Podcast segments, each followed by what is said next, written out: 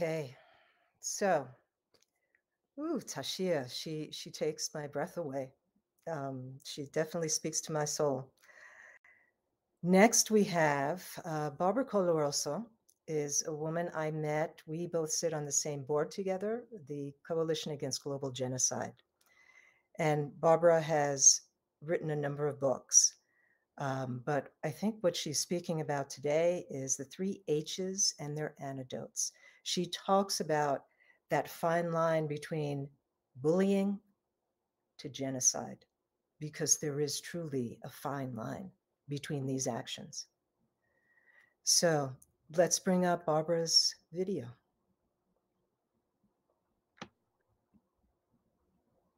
Hi, I'm Barbara Coloroso, educator and author. It truly is a joy and an honor to be a part of the Earth Day series. Uh, I'd like to talk about raising responsible, resourceful, resilient, compassionate human beings who know how to think, not just what to think, who are willing to stand up for values and against injustices, who are not easily led or do to please. But there are three virulent agents today ripping apart the fabric of our humanity that interfere with our ability to connect with one another and to connect with the earth and all the creatures in it. The three H's hating other human beings with other contempt, hoarding me, mine, and more instead of us, ours, and enough, and harming through lying and cheating and stealing. Where does that all begin? uh, I had the wonderful opportunity of working with orphans from the 1994 genocide in Rwanda, where in 100 days, almost a million human beings were macheted to death because someone considered them an it. They were called cockroaches. Um, and when I put my work out, Extraordinary Evil, I had many a reporter say to me, but I thought you lectured on parenting and education. And I said, Where do you think it starts? It starts in our homes, our schools, and our communities with utter contempt for another human being. Genocide is not an unimaginable horror. It was thoroughly imagined, meticulously planned, horrifically carried out by people who considered other human beings as its. And it does start with the language that we use. It is a short walk from hateful rhetoric to hate fueled crimes to crimes against humanity. So we need to go to our home and school scenes to look at how we can begin to have the antidotes to those three virulent agents. Martin Buber said, I am I, and you are thou. And we have a common humanity, that's the we. Archbishop Desmond Tutu said, We're interrelated, interconnected, and interdependent. And he wasn't just talking about man to man, woman to woman, family and community. He was talking about the whole of the earth, all the creatures of the earth and the plants, uh, and having respect for the air that we breathe, that we are truly interconnected, interrelated, and interdependent. So, with that in mind, we look at Martin Buber's phrase, the I and the thou, in bullying, which is the insidious beginning of dehumanization of another human being, in bullying, I make you into an it. And once you're an it to me, I can do anything to you and not feel the normal shame or compassion. I can take a Matthew Shepard, beat him up, tie him to a fence post, leave him to die in Laramie, Wyoming. And when those two young boys were arrested, they said, Yeah, but he was gay. Take a black man in Jasper, Texas, James Byrd, drag him on the back of a pickup. And when he was dead, those three young men said, Yeah, but he was black. Utter contempt for another human being. Once I have contempt for you, I can do anything to you and not feel shame or compassion. And when we look at that contempt, we can go to the genocides. Armenians were called dogs. Jews were called vermin and bacteria eating at the fabric of our society. Tutsis were called cockroaches. What do you do to those? You exterminate them. You kill them. You get rid of them because they're less than us. Rohingya are called fleas today. Cambodians were worms to those who killed them. We are seeing right now in the Ukraine a genocide. And with that, we are hearing the language of genocide, the language of hate, the language of utter contempt, where these are animals, these are vermin that need to be done away with.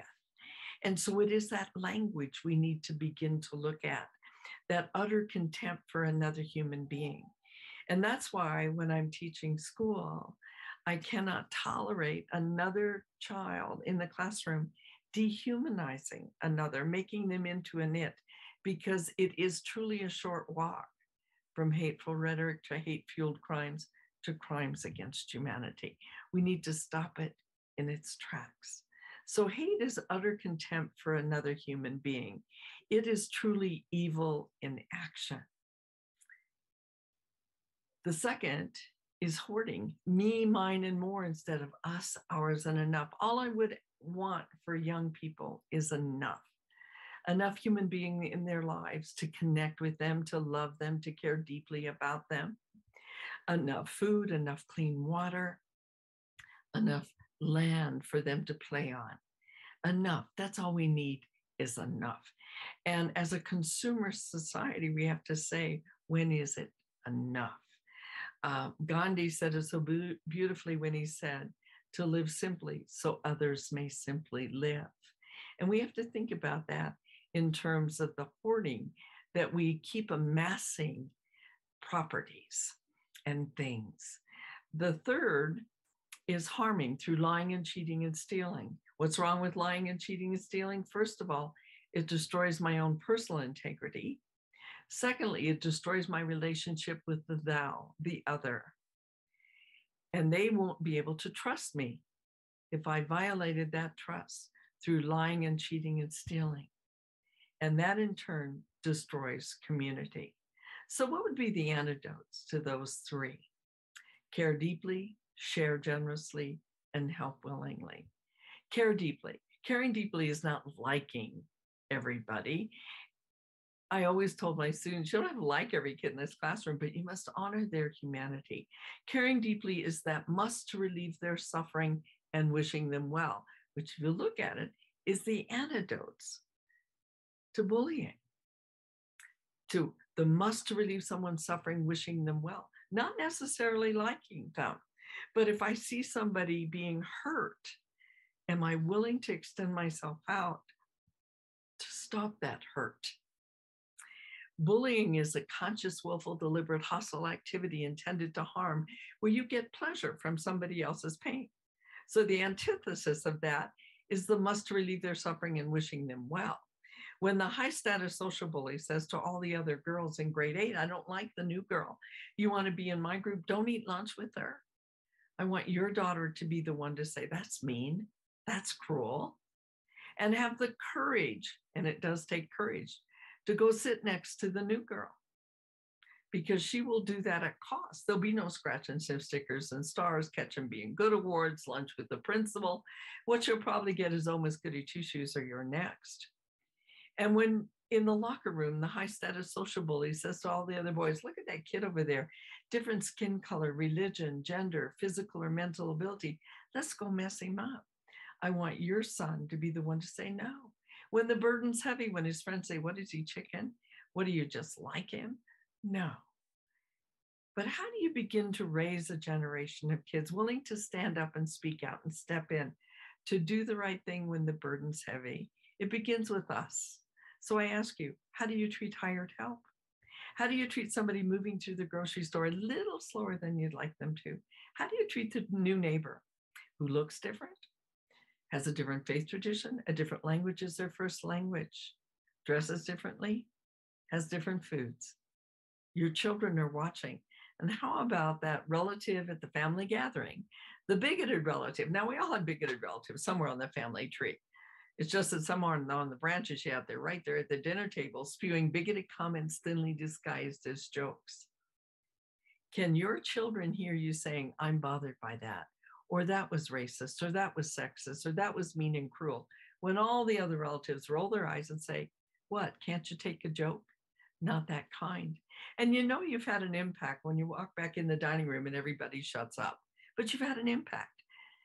And you've really had an impact on your children when your mother is very upset with you because you spoiled the dinner by confronting the bigoted comment that was disguised as a joke.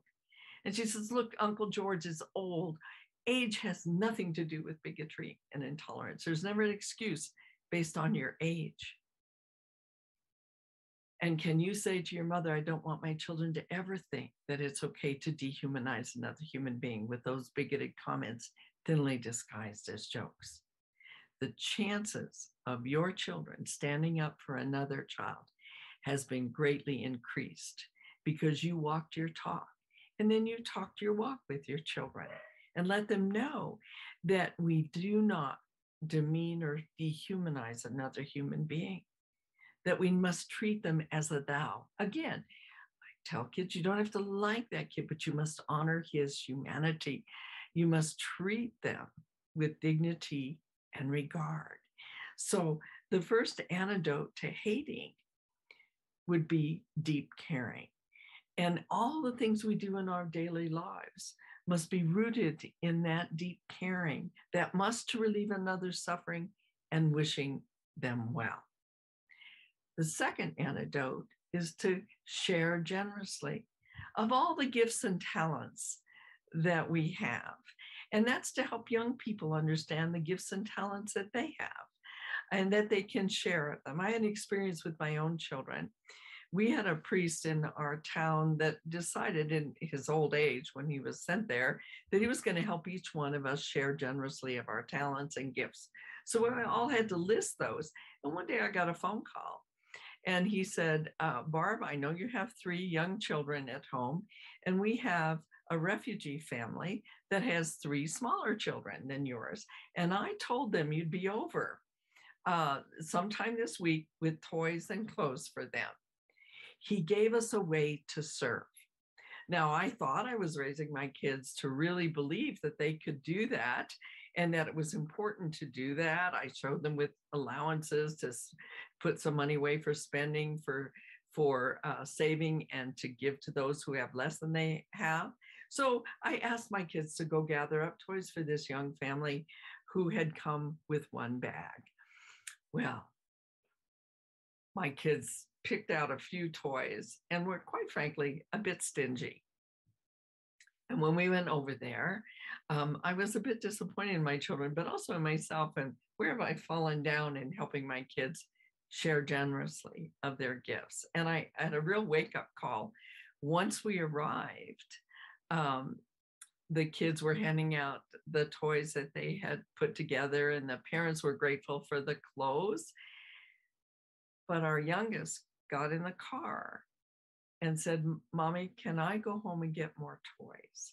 And what struck me right there is our children need to see that there are those who have less than they have, and that we can express gratitude for the gifts that we do have, and that we can share generously of those gifts. But it took my children actually experiencing, seeing that these children had nothing. And they went home and looked at what they did have and were very willing.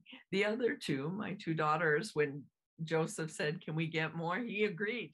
And they agreed with them and let's go get some more toys. And they rounded up, including some that were very special to them because they had met these children. So I think it's important when we share generously of our gifts that our children know and experience children who do have less than they have and we'll often see that the joy they get out of very simple things. So care deeply, share generously, help willingly. It is important for our young people to learn to serve.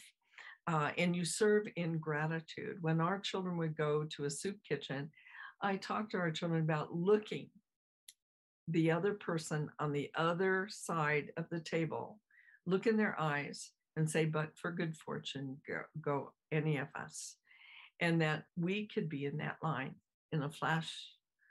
Uh, and so to serve them with a generous spirit as seeing them as a thou And we need to practice that every single day in our everyday lives. Care deeply, share generously, help willingly. And how do we treat the earth? Do we have a respect for the air that is breathed? Are we willing to stand up, speak out, step in when the burden's heavy? When people may mock us for what we truly believe in, and that is that we're interconnected, interrelated, and interdependent. It doesn't mean you're going to be liked by everybody, but liking isn't something you need to worry about. It's caring deeply about another human being and about our planet and what we need to be doing collectively. We see it right now in the Ukraine, and we see how others have opened their hearts um, and their homes to help others. Um, I saw it in Rwanda with many Hutu um, who died trying to help Tutsi, but also many Hutu taking in Tutsi orphan children and raising them as their own and not having that dichotomy that one's a cockroach and one is an eye. And but that cockroach is not a cockroach, it's a thou. Um, one of my experiences in Rwanda uh, was meeting a very tall young man when I returned to Rwanda and his mother. And his mother told me the story that she was fleeing with him as a baby but knew that she appeared very tall, so she would be labeled right away as a Tutsi, a cockroach, and they would slay her baby as well. So she went to an elderly woman in her community who was already harboring Tutsis under her dirt floor and uh, the boarding and under the boarding and the dirt floor under her home and she said, They're going to take my baby. I need to flee. Would you take my baby? And this elderly woman said, Of course, I'll take your baby. And the mother said, But he's a Tutsi. She said, I'm a mother and he's a child. That's truly the I and the thou. And she, at cost, uh, took in that little baby who could cry and give away the others that were there, but she was willing to do it because I'm a mother and he's a child. And he survived and grew into a, a wonderful young adult. And his mother was ever grateful for this woman. Now, a little story about this woman.